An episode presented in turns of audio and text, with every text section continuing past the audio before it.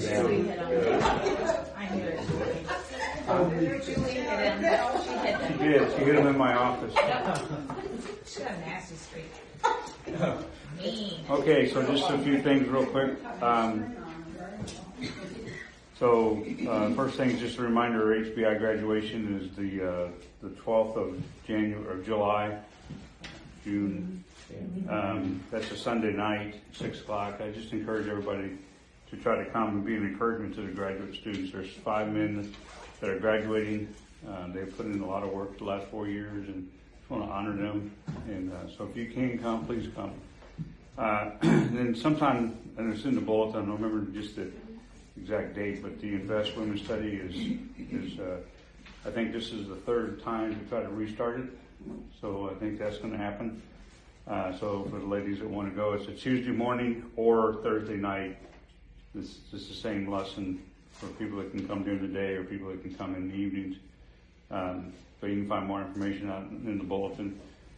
Uh, next time we clean, just as a reminder, is the 25th of, of June. Uh, Jewel and I will not be here that weekend. I'm on vacation, uh, so we'll be hopefully watching uh, old guy. What is that? Old Faithful erupt. So unfortunately, the Yoders and the Bonnisons will be in Iowa, so that's, Yeah, you guys are. it's gonna be a skeletal cleaning crew. So yeah, so what I would like to ask is uh, if if others in the class could take on cleaning that weekend. It's uh, you can do. Julie and I do Friday early before life issues because we like to get that out of the way. Uh, you guys, I think, do Saturdays. No, we did Friday usually, But, okay, Sarah. Well, when Julie sent out that text Yeah. last time, I got to thinking, I'd go on a Saturday, but I'd have to, to coordinate that with someone that has a key. Right. That That is was- that is something that um, makes it difficult. If you don't have a key, you can't come in. Um, so um, we'll work on that. Try to figure out a plan for that. I've got one. I was gonna say, Bob. I've got one. Bob has one you can call I got off. a key too. And Richard, Richard lives very close, don't you? Yeah, I've got a key too. So eh, Bud okay, so we put got key under the mat. you know eventually, probably in the next um, near future. Because there's been talk, we've been talking about this for over a year now of putting, um, replacing the key, manual key lock on the front door with a card swipe type of deal. And, uh, we could probably, it'd be easier to like assign you, uh, the ability to get in that weekend and just have you swipe your card. Uh, that's the only, that's the only purpose of the card anyway, but because it's hard to monitor who has a key. Like I didn't know you guys all had keys. I mean, I could have guessed, but um, there's probably others that had keys. Um, so we're going to try to. So that'll happen sometime, maybe this summer. I don't know. so, um, but we'll work on that for for the 25th. I'll talk to the. The other option would be to try to swap with one of the other classes, but I don't know if that's a good idea or not. So, but we'll see. We'll work it out. Anyway, okay. So let me go on. Church in the Park is the fifth of of June. Um, and we will be doing that. I think the service. I don't have all the actual details, but I think it starts at ten. Um, and we don't have a guest speaker as we've had in the past because we couldn't plan far enough because we didn't know if we were going to be um, in the in the park or not. Um, but uh, we will be doing church in the park, and it'll be like everything else. We'll have meal afterwards. I think hot dogs and burgers and stuff like that. Make sure you bring some sort of uh, shade for the sun. Um, I know everybody likes to sit under the trees. I'm pretty sure the trees are still there. I don't think they cut the trees down. You never know what they could do. Yeah, you know. Uh, they could have, but but anyway, bring lawn chairs, uh, water to drink, you know, keep cool, and uh, and when um, uh, the, the service is over, we'll have a meal. Um, okay, so anyway, um, Vacation Bible School is uh, sign ups are still on going. It starts the 20th of June. June's a busy month. Um, so this next weekend, see, was the 22nd today. Next weekend is the 29th. It's the fifth Sunday. We will not have class in here. We will not have a combined nine o'clock service at all. So the only service on next Sunday is going to be the 10:30 service, main service. So keep that in mind. Um, and then the following week, so next week is is fifth Sunday, uh, then the main service we will have Lord's Supper, and the following Sunday is Church in the Park. So we won't be in here for two weeks. Just gonna keep that in mind. Um, tonight, uh, many of you may remember missionary Mike Van Horn. He has preached here a few times recently. I think at the, at the beginning of the month he was here, or earlier, and within the last 30 days he was here. He is going to be here tonight speaking. Uh, if you're interested in coming to hear him, um, and uh, so he's coming to talk to the pastors uh, at the pastor meeting that we have and um, present his ministry and explain a little bit more about what he he used to be with Rock of Ages ministry. Now he's made a change, and he wants to kind of lay that out, his vision for what that is, and then he'll be here at six o'clock. So just so everybody knows that. And I think that's everything. I know we got an email from Brian, but I think everything else is either we've already talked about or it's in the bulletin, so you can keep up with what's going on in the bulletin as well. So, um, okay, so let's go to uh, Ecclesiastes chapter seven. Um, we'll read verses 11 to 22, and we'll pray, and then we'll jump into the book of Colossians.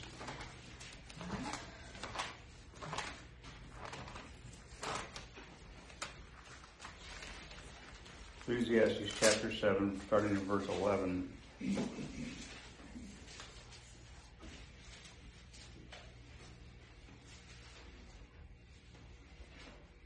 Wisdom is good with an inheritance, and by it there is profit to them that see the sun. For wisdom is a defense, and money is a defense. But the excellency of knowledge is that wisdom giveth life to them that can have to them that can have it. Consider the work of God for for who can make the, the consider the work of God for who can make that straight which He hath made crooked. In the day of prosperity be joyful, but in the day of adversity consider. God also has set the one over against the other to the end that man should find nothing after him. All things have I seen in the days of my vanity. There is a just man that perish in his righteousness, and there is a wicked man that prolongeth his, his life by his, in his wickedness. Be not righteous over much, neither take, neither make thyself over wise. Why shouldest thou destroy thyself? Be not overmuch wicked, neither be thou foolish. Why shouldest thou die before thy time? It is good that thou shouldest take hold of this. Yea, also from this withdraw not thine hand. For he that feareth God shall come forth of them all. Wisdom strengtheneth the wise more than ten mighty men which are in the city. For there is not a just man upon the earth that doeth good and sinneth not. Also, take take no heed unto all the all the words that are spoken, lest thou hear thy servant curse thee. And in verse twenty two, for oftentimes also thine own heart knoweth that thou thyself likewise hast cursed others. Let's pray. Father in heaven, Lord, thank you for today. Thank you for the uh, the sunshine this morning, Lord, and crisp, uh, cool springtime type weather. We just praise you for it. Thank you for those that are here today and for those that are online. And we praise you, Father, that we have the opportunity to spend time in your word, spend time together, um, praising you and, and acknowledging who you are in our life. Lord, we looked at this passage, Lord. We pray for wisdom. We pray, Father, that we would all, by um, by wisdom, be uh, be profited in our ministries and in our relationships with others and in our service to you. Father, it says, as wisdom is a defense, money is a defense, but excellency of knowledge is that wisdom giveth life. Money does not give life. Wisdom gives life. And we're thankful for that, that wisdom comes from you and life comes from you. And we do always pray, Father, that you would help us to consider your work for those who can make that straight, uh, who can make that straight which has been made crooked, Lord. Nobody can do that, Lord. We, we can't outdo you and we can't change what you have done. So we always ask, Lord, help us to consider what you do. And we just thank you, Father, for all that you do. In Jesus' name I pray. Amen.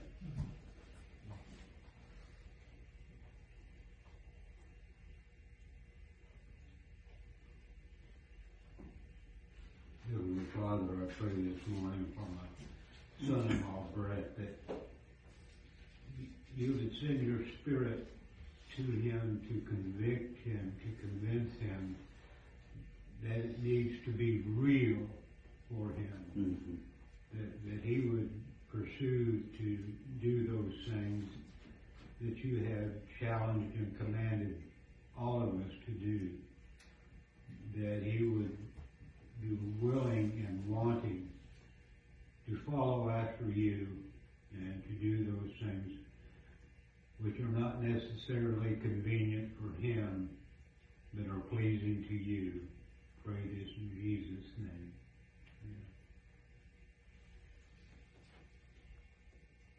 Lord, we ask that you uh, be with the seniors that are graduating high school and those that are graduating college about now.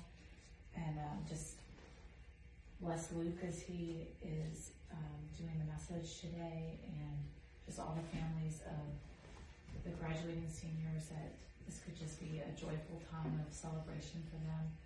But that come this fall when they go off on their own, that they just continue to seek you first. And Father, we conclude in prayer again. Uh, just uh, want to acknowledge that uh, as Chloe prayed, Lord, for those that are uh, going um, this fall. This is their last summer. Many of them in with their home, in their home, with their family. I pray, Father, that you would give them peace and strength and comfort, Lord, as they uh, make their way to wherever they're going to school. And do pray, Father, that you'd help them to be able to be, to withstand uh, the um, uh, the ways of, of evil, Lord, that uh, want to steal their, their joy in, in you and take away their belief in you. Pray, Father, you protect them from those kind of things.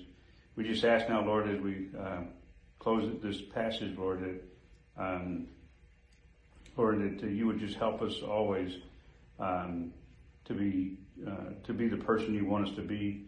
I do want to pray, Father, for Sharon Vulcan uh, and Judy Steele. We didn't mention them today, Lord, but we just want to lift them up, especially Judy and, and Bob Klein, Lord, and just and I know there's others that should be on here, but just Lord, there's so many people uh, that uh, need your touch and, and need your your hands wrapped around them. And I ask Father that you would do that, um, make yourself manifestly known uh, to both them and their families. And we just thank you and praise you for it all in Jesus' name. Amen. Amen. Okay, so Colossians chapter 2, we're still there. Uh, we didn't finish chapter 2 last week.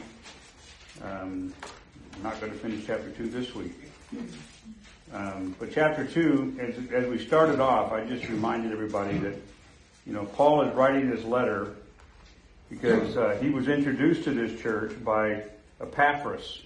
Uh, we believe that Epaphras was a key man in the church. Whether he was the actual pastor or not, we don't know. We don't really have any evidence one way or the other, but we do think that he was a key man. And he knew that Paul was in Rome and in, uh, under house arrest after being imprisoned in um, Jerusalem for almost two years. He he um, uh, he he prefer he uh, what's what's the word he used? Um, deferred to Caesar or something like that, where he says, "Okay, you guys have been keeping me uh, uncharged for long enough. I want to see Caesar." And so he made his way to Rome. He's in under house arrest in Rome, and the Epaphras heard about Paul, knew who Paul was, and came to see Paul, and wanted to um, just, hey Paul, let me tell you about this church that you didn't make it to yet, that you don't know about. It's in Colossae. Uh, it's a it's a Bible believing church. They're young and they're they're uh, they need your guidance. They need your wisdom, Lord, uh, to Paul. So please speak to them. And so he wrote a letter. But he also recognized in that conversation, which we don't have access, we don't have privilege to those conversations directly, but we can assume because some of the things that Paul mentioned in the letter to, to the church at Colossae, that they probably were under, just like just like for, uh, the church at Corinth, they're probably under some sort of persecution, not really persecution. Let me rephrase that. Probably under uh, false teaching, this continual, relentless you got to go back to the Old Testament. You got to be a Jew. You got to get circumcised. All of those kind of things that just keep coming at these young churches. Um, and uh, that kind of stuff happens today as well. Maybe not necessarily in the United States, but I do know that churches that get planted in other countries, they're they're they're under threat all the time for uh, the pressure coming from the culture to not be a church. We're going to destroy the church. We're going to kill the pastor. We're going to kill the family. We're going to burn the church down. All that kind of stuff. Uh, and then, of course, they want them to go back to their their cultural religious heritage, whatever that might have been. And so we know we know that kind of stuff has happened before. We, we've seen that kind of stuff. So Paul is basically he's addressing the church mainly because Epaphras said, "Would you write a letter to the church just encourage them?" And I mentioned to you before, sometimes it's a good idea just for all, any of us to sit down and write a short letter. I know we do email, so we don't consider email a letter, uh, but it is in a way a letter. Write a missionary. Uh, we've got plenty of missionaries. Write a write a write a church pastor. You know, um, maybe not in maybe maybe not just this church, but maybe there's a pastor someplace that has in, had influence in your life in the past. Just write that that pastor and say, hey, you know what? Thank you for what you gave me. I think that would be good encouragement to him uh, to do that. But anyway, that's where Paul is at. So, so last week, um, you know, we talked about the fact that this these false teachers were teaching nonsensical and false doctrine, which Paul begins to address starting in the second half of the first chapter. And uh, we're really only in, we're barely into the second chapter now. So Paul wrote wrote about in, in the first chapter. He talked about the deity of Christ in verses 15 to 19. Talked about Christ and the word preeminent. We looked at that word. We we expressed what that represents. We talked about those kind of things. And then we got into chapter two, and Paul speaks of his great concern. The whole chapter is about Paul's concern for the church. And uh, we looked at last week in verses one and two his great conflict, and in chapters uh, through chapter through verse four we talked about this great precaution. And so we had to pause there because we were kind of running a little long, and I didn't have time to get into everything at the end of chapter six or verse six. But that's kind of where we're at. So we paused without discussing the details of his warning and so we'll start there in verse 6, and we're going to go down through verse 15 today. So let me just read the first few verses, uh, 6 to 10 probably. And Paul says in verse 6 of chapter 2, um, as, as ye have therefore re- received Christ Jesus the Lord, so walk ye in him, in him, rooted and built up in him, and established in the faith as ye have taught, been taught, abounding therein with thanksgiving. And then he said in verse 8, which is really where we're going to we're going to start off in he says, Beware lest any man spoil you through philosophy and vain deceit and the tradition of men after the rudiments of the world and not after Christ. For in him dwelleth all the fullness of the Godhead bodily, and ye are complete in him, which is the head of all principality and power, in whom you are also circumcised. And he goes on down through all the way to verse 15. We'll take time to read that right now. But in verse in, this chapter, verse 6, Paul tells us to beware. He's warning us. He said, hey, you got to beware of what's happening. You ever think about the word beware? Be aware is really what he's saying. That's what be aware. Be, be conscious of what's happening and the things that are going on. You know, sometimes we, walk around, and I don't mean this in a derogatory term, but sometimes we walk around clueless. We, we're not aware of what's going on. We're not, we missed something uh, because we were not aware. And then in verse 16, Paul also warns us to walk, or encourages us to walk in Christ.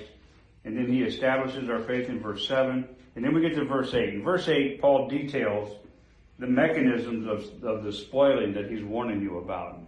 And we, we talked about the word for spoil here uh, in this verse is more than just decay. We talked about it last week. It's not just a decaying it's not like, okay, your bananas, you know how you buy them, they're bright yellow when you get them at the store and you come home 10 minutes after you put them on the shelf, they're black.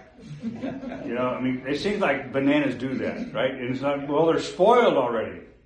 Well, maybe they are, maybe they're not, I don't know. But it just seems like they go fast. Julie buys avocados all the time and they're nice and firm when she buys them. She's a little bit too hard, we'll wait a little bit, soften them up. And then they're spoiled. Okay, that's not what we're talking about. We're not talking about that kind of spoilage here.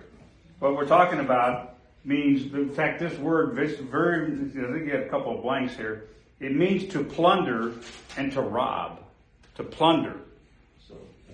You know, so, you know, when an army entered into a, a, uh, an enemy's camp, a lot of times in the Old Testament you see this, they would overthrow the, the, the, those in the camp, destroy them, and then they would take their spoils. They would, they would plunder they go through all their personal belongings. They go through their tents. They go through their uh, their supply uh, stock, whatever they had. And they would take everything they could, everything they could carry. That's that's spoil.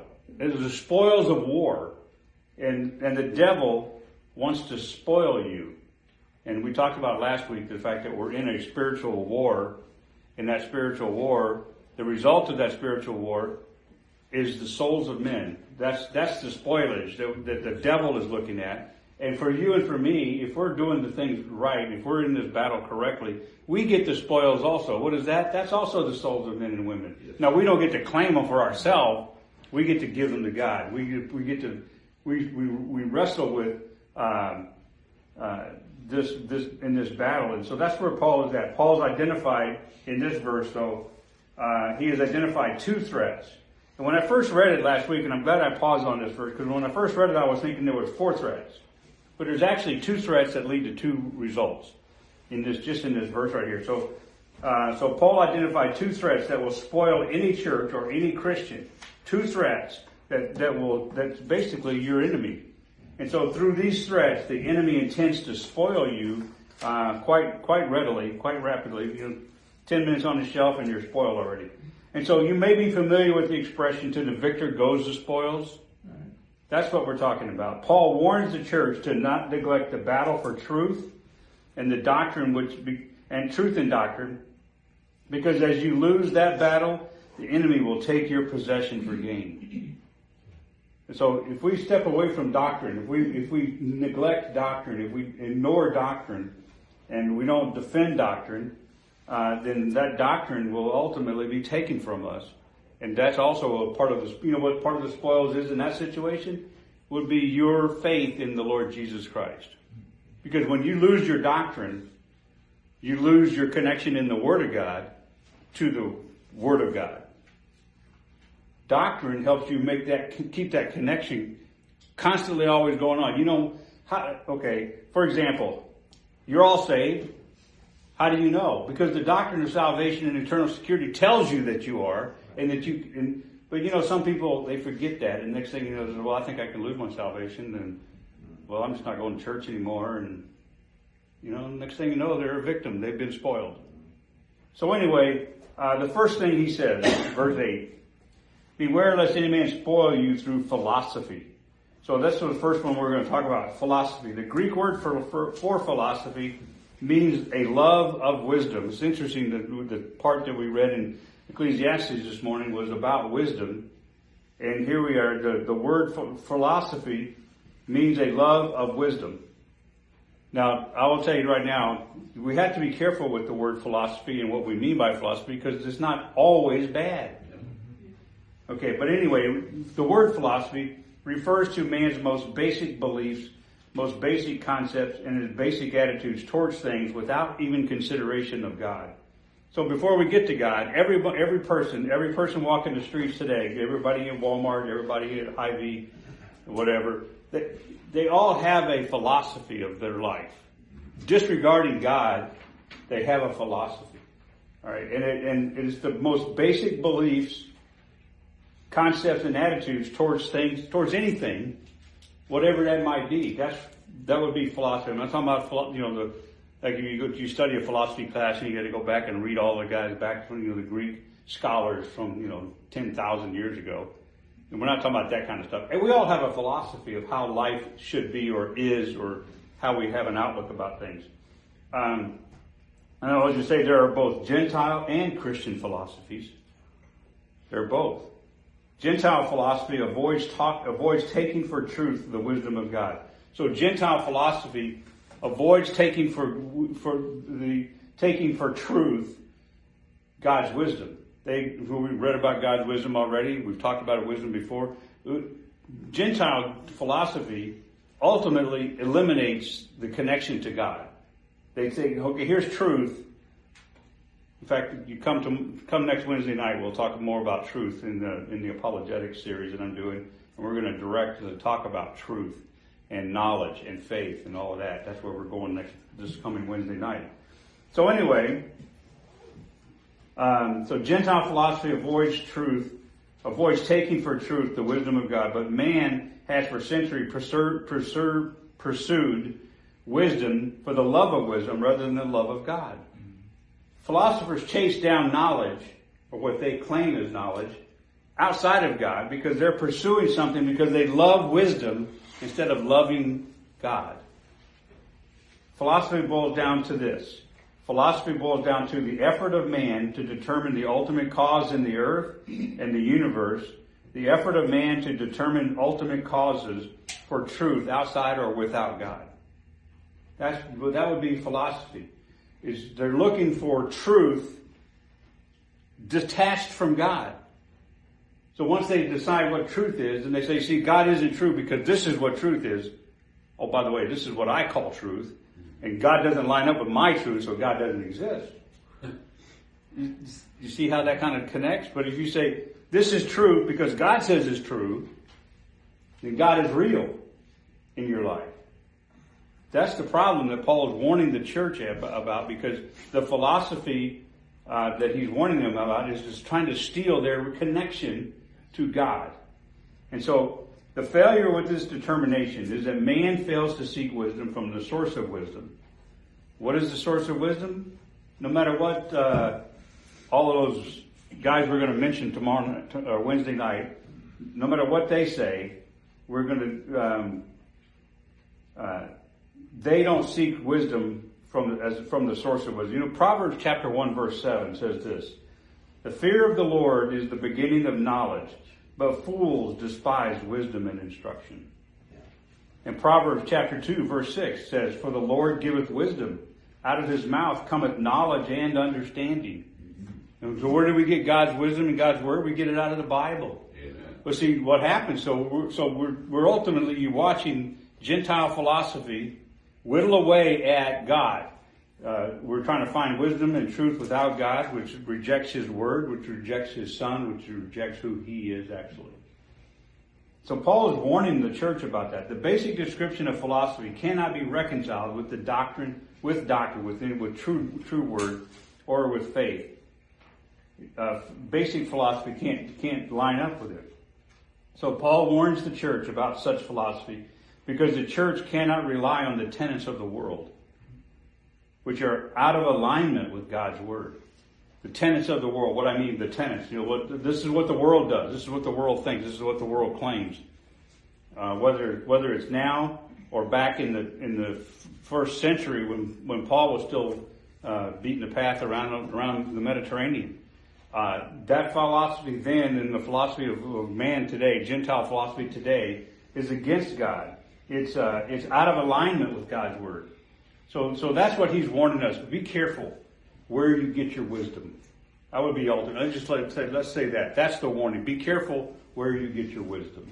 And then he says, he warns us not only, not only in verse 8, uh, be, beware of the, of lest man spoil you through philosophy, but he also says, and vain deceit. Now, vain deceit uh, is a faulty, wasteful, erroneous substance, substitute for truth. Vain deceit is basically lies. You can just kind of call it lies. Vain, the word vain means hollow. Uh, the word deceit means disillusioned or delusioned. Um, so vain, hollow, delusion. That's how you could translate that. Hollow delusional teaching is not supported by doctrine either. It's not fitted to the truth. Instead, it is fitted to diversion in the hope of leading you astray.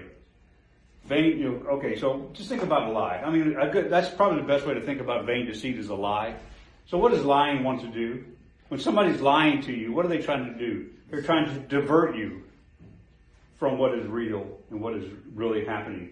Lying is not something that God likes. In fact, the Bible says, I think, I don't remember, I think it's Proverbs 11, I believe, where that God considers lying, uh, he, the word? Um, abomination. Abomination, thank you. God considers lying an abomination. So he considers vain deceit an abomination. I think I said Proverbs 11 somewhere. But anyway, um, hollow delusional teaching is not supported by doctrine, is not fitted for the truth. Instead, it's fitted for diversion in the hope of leading you astray. Okay, so these two threats lead to two false positions of the church. And so, like I said, at first I thought there were four, uh, but there's really just two leading to two, two results. Philosophy leads to wrong doctrine. Philosophy leads to the, to wrong doctrine, or what Paul calls the traditions of man. Notice in verse 8, lest any man spoil you through philosophy and vain deceit, after the tradition of men, after the rudiments of the world, and not after Christ. So the results of you being uh, lied to, the results of you seeking wisdom in the wrong places is is that um, uh, you will be you will fall under the rudiments of the world, the, the, traditions of men. So let's talk about the traditions of men for just a minute. Look over Mark chapter seven, verses eight and nine. Traditions of men are what what Jesus refers to as a departure from the commandment of God. Traditions of men would be, well, tradition. Tradition is in the full. Anyway, Mark chapter 7 verses 8 and 9. For laying aside the commandment of God, ye hold the tradition of men as the washing of pots and cups and many other such thing, like things ye do. And he said unto them, Full well ye reject the king, the commandment of God, that ye may keep your own tradition. So basically, philosophy is going to lead you down a path of seeking wisdom outside of the Bible, and it's going to lead you in traditions of men. And so, um, many churches today, their worship is based on tradition. Jewish tradition is one of the examples. In particular, that's what Paul was concerned about at the time. Was going back into Jewish tradition, but there's other religions that are that have uh, a tradition of what we'd call men. Hebrews, uh, not Hebrews, sorry, uh, Hindus, Buddhists, uh, Catholics, um, they're all centered around tradition. And Jesus Christ is saying that you reject the commandment of God, the word, you reject His word for keeping your own tradition. So it's easy from the context of Mark chapter 7 that Jesus is pointing out the failure of the preference for Jewish opinion and traditions. So that's the problem. They were, they were, they were trying to take people back to Jewish traditions and uh, opinions. And in the same way, Greek philosophy turned man's heart and mind from loving God. Vain deceit leads the church into improper actions. Vain deceit leads the church into improper actions. The rudiments of the world, he calls them. What are rudiments? That's basics. Basics. That's basics, you know, like uh, your multiplication tables. I don't know if they still do multiplication tables in school. I'm not, I don't know, but uh, your ABCs, you know, all those kind of things. Those are rudiments. In a literal sense, it's the basic elements of learning.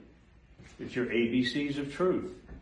At Colossia, the false teachers were trying to lead the church back to the Old Testament basics instead of moving on to meatier truth. Remember what Paul said in Hebrews, uh, Hebrews chapter 5 verses 12 to 14. Paul talks about this very same type of thing. He said, for when it was time, for you ought to be teachers.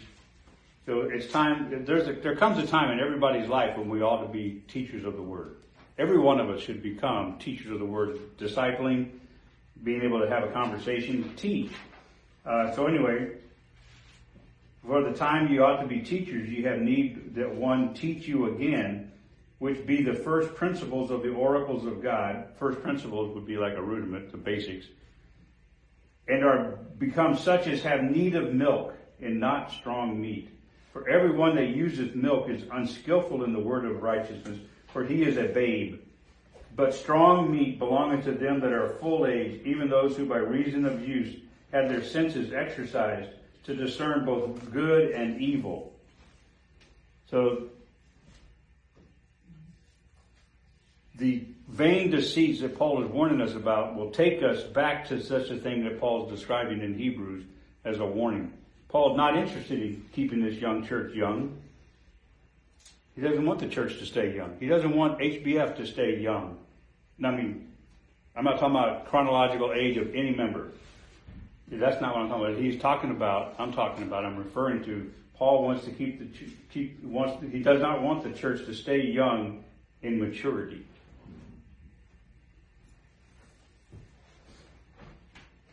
This is not the desire of those false teachers that Paul was warning them about, because they want to take us back to the reason false teachers and they want to they want to take us back, which takes us back to the to the reason false teachers are champions of vain deceits.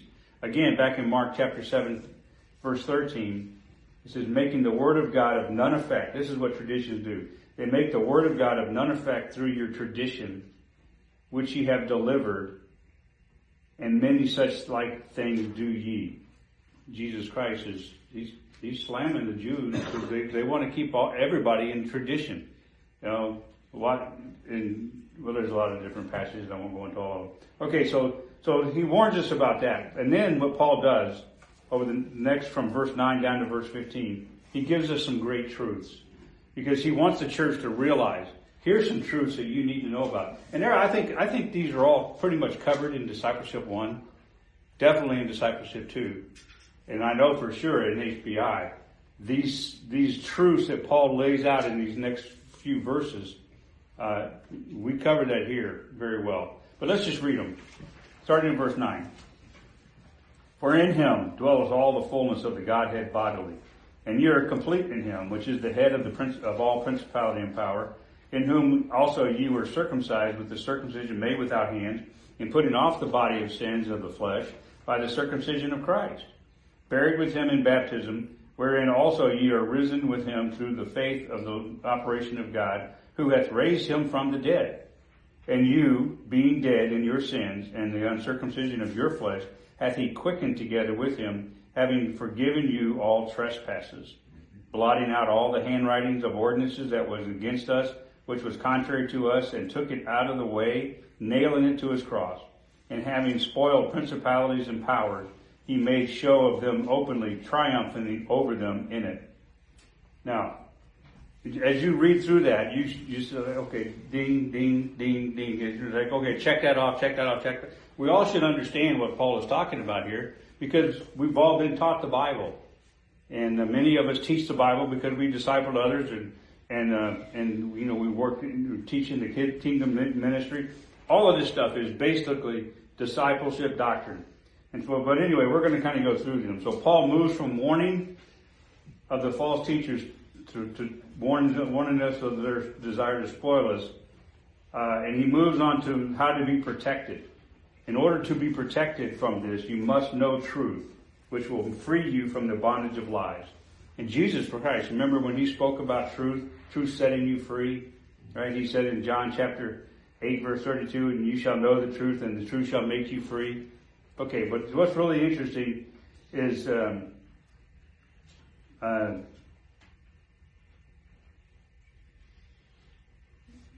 let me go back to John because I didn't put this in my notes.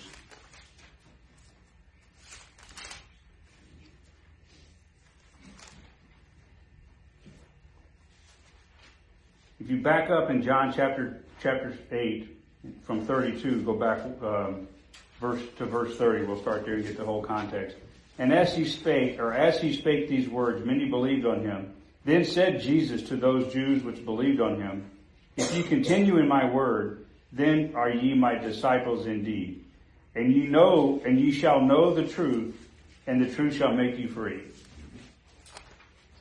Then answered him, we, uh, we'll pause right there. Okay, so the point that I want to make here is in verse 31, if you continue in his word, you will always be connected to the truth. You'll always be able to know the truth, and the truth shall make you free. Free from what? Free from the bondage of philosophy and vain deceit. Okay, so Paul now begins a rapid list of true doctrines that every believer needs to have a solid handle on. And so we're just going to talk briefly about them, just for the sake of time. Verse 9, the fullness of the Godhead. Now we briefly looked at the fullness back in chapter 1 verse 19. If you look at verse 119, he says, But it pleased the Father that in him all fullness dwell. So anyway, uh, in the fullness of the Godhead, we see the very nature of God in his exactness. That's a blank for you, is in his exactness, including his divine attributes as an exact mirror of his attributes. That was talking about Christ there. And so the meaning of the term Godhead, it's an interesting word. He refers, Paul refers to the Godhead only two other times in the Bible. The whole concept about Godhead is a huge doctrine in the Bible, but it's only mentioned three times. The, the phrase Godhead. is mentioned uh, in Acts chapter 17, verse 29, where it's used to describe the divine nature or the essence of God. For Acts 17, 29 says, For as much as you are the offspring of God, we ought not to think that the Godhead is like gold or silver or stone graven by man, art and man's device. So here in, in Acts 17, the term Godhead describes what is uniquely God's and what proceeds out from Him, such as His power. So we're basically talking what comes from God in that Godhead. In Romans chapter 1 verse 20 is the second place where it's mentioned. In Romans chapter 1 verse 20 it says, but, and everybody should be familiar with this verse, the invisible things of him from the creation of the world are clearly seen, being understood by the things that are made, even his eternal power and Godhead, so that they are without excuse. And then of course here in Colossians chapter 2 verse 9, it's used to denote the, the divine nature and the perfections of God, his personality, but different than his nature and essence. So it's kind of all to get, take them all three to get to get a collective concept of what Godhead is. So let me just give you this. Godhead is the essence of the divine being. The Godhead is the one and only deity. So when we're talking about Godhead, we're talking about uh, his uh, what emanates from him, what comes from him, what proceeds out of him. We're talking about his status uh, as being God, and then also his personality. You take all of that and you ultimately end up with the essence of the divine being. So in God, in Christ, this is verse 19, verse 9 again. For in him, in Christ, dwelleth all the fullness of the Godhead bodily. So that's basically Paul confirming and making a very specific and strong statement that Jesus Christ is God. And he is God in all its fullness. Whatever that means his power, what comes from him, his knowledge, his wisdom, his his uh, essence, everything is in is in Christ. It's a very powerful statement that that uh, Paul is making, and he, and he starts there because he wants he wants he wants the church to know that philosophy and vain deceits are not anywhere near as adequate as God's as the Godhead in your life. Okay, so uh, Jesus came to earth as the incarnate Godhead, encapsulating all of the Trinity, which includes the Father, the Son, and the Spirit, and it shows us exactly who God is. That's what he's referring to. So Jesus manifests all the traits of the Trinity within himself, which is said in John chapter 14, verse 9. Have I been so long with you, and yet ye hast not known me, Philip? He that has seen me has seen the Father, and how sayest thou, show us the Father? Just look at me. I am the Godhead. I represent all of everything about God. You can't talk about God and not talk about me at the same time, is what Jesus is saying to Philip. You can't separate Jesus from God. The Trinity separates them in description, but they're, they're still the Godhead the essence of God, the completeness and the fullness of God, and the, everything that comes from Him. Okay, so that's verse 9. And then verse 10, he says an important statement. You are in complete, in, okay, so God, he, the Godhead fully, and then now you are complete in Him, which is the head of all principality and power. Christ is the fullness, which means complete in God, and we are now, we are complete in Christ. So God is, Christ is complete in God, and we are complete in Christ. The word complete here means to be made, made, to be made full. Can't put any more of God in you. Can't put more of the Spirit of God in you. You get it all. You're complete in Him. You have all of that. Did Jesus take up, is Jesus in you? Yes. Is the Spirit of God in you? Yes. The Godhead is in you? Yes. All there. So He is the fullness of the body and He is the fullness of the church. John 1 16. For His, and of His fullness have we received have all have and of his fullness have all we received in grace for grace. So we are complete or filled up with his wisdom. Our sin is completely forgiven. We are fully justified and we have fully received all of God's grace. All of that means in verse 10. Let me read that again. Verse 10 is basically saying that we are complete. We are filled up with his wisdom. We are fully forgiven. We are fully justified. We have received all of his grace.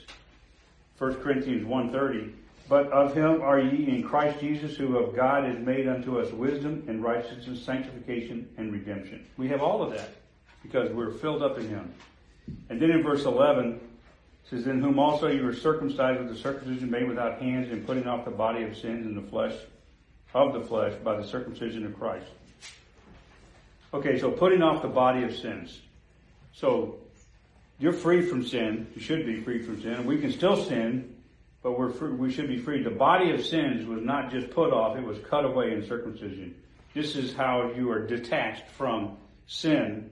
Uh, you yourself as a, as a spiritual being now. So it seems this may have may have been one act that the false teachers may have wanted to reinstitute. Not Christ, but circumcision. They wanted to reinstitute circumcision. Remember when Paul went on, came on, came back from his first missionary journey? He went to Antioch and he reported to the church and he gave them a, a report of all what he had done on his first missionary journey. And then he was called to Jerusalem. Hey, we hear you're letting Gentiles get saved. Come back here and talk to us. And so he went, him and Barnabas, they went. And, uh, and he said in Acts chapter 15 verse 24, For as much as we, as we have heard that certain which went out from us have troubled you with words subverting your soul. thus is Paul writing to the Gentiles now.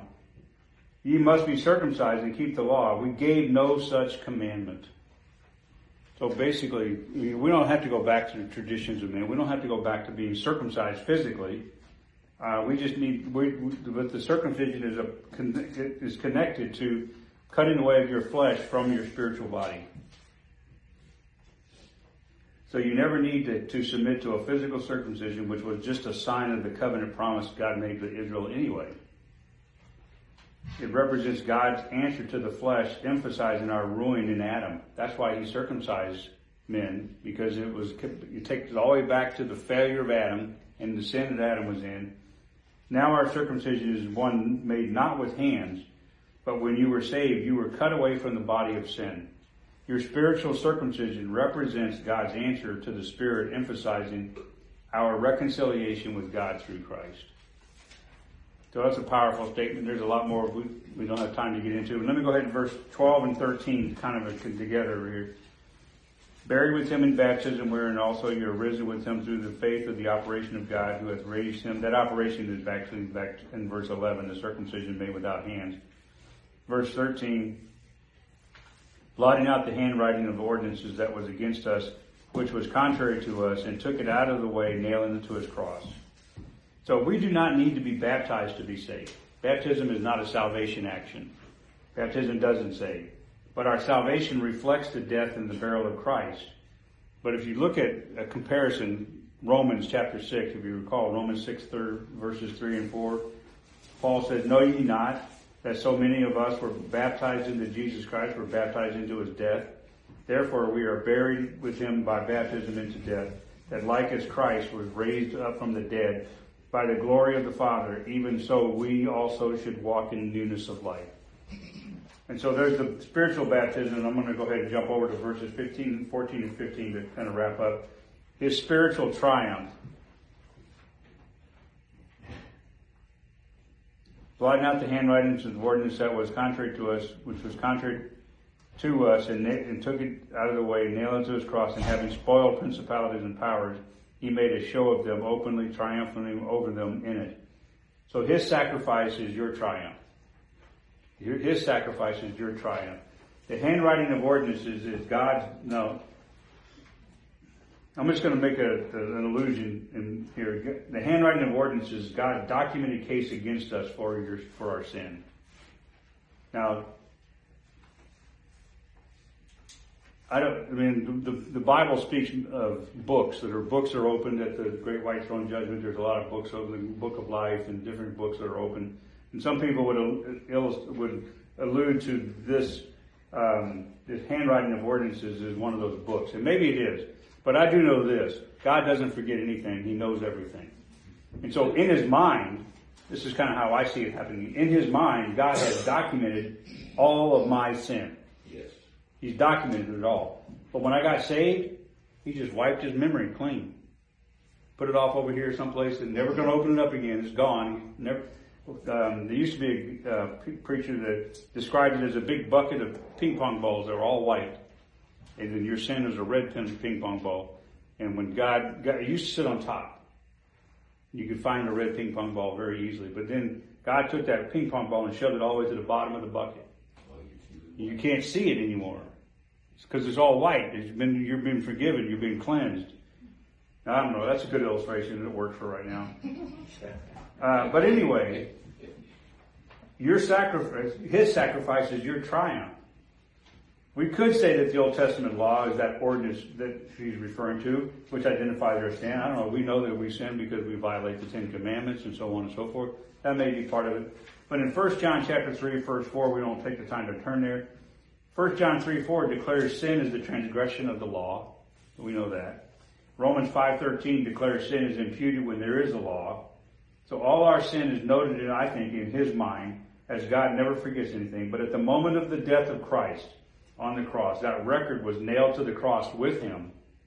And we triumphed over sin and death because he took that sin on him, that red ping pong ball, he put it on himself, so that we don't have to have it anymore.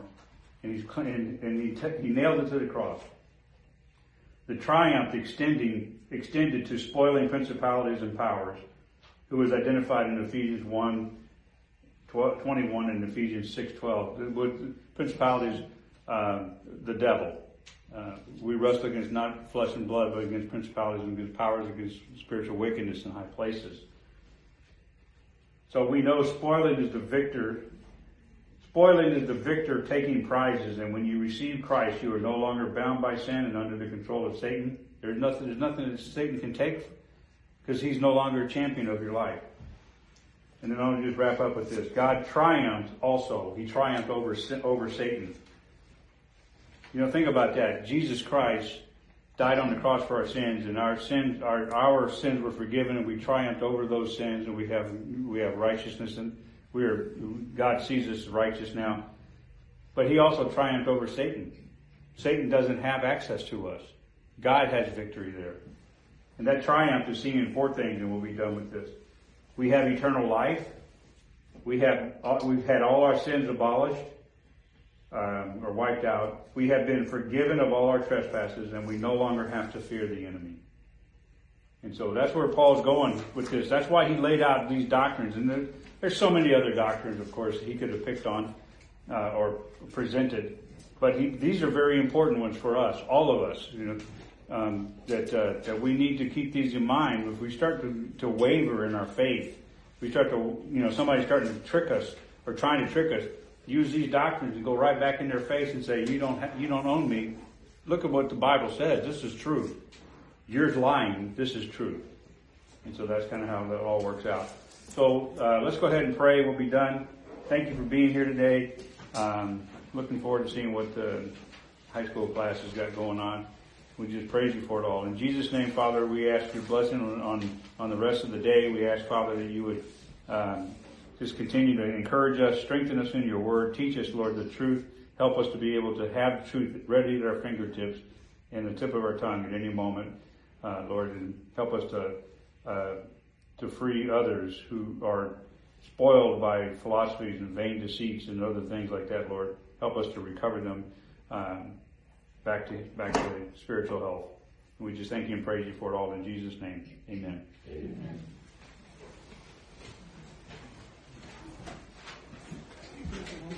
Hello, everybody that's online. Good to see you here.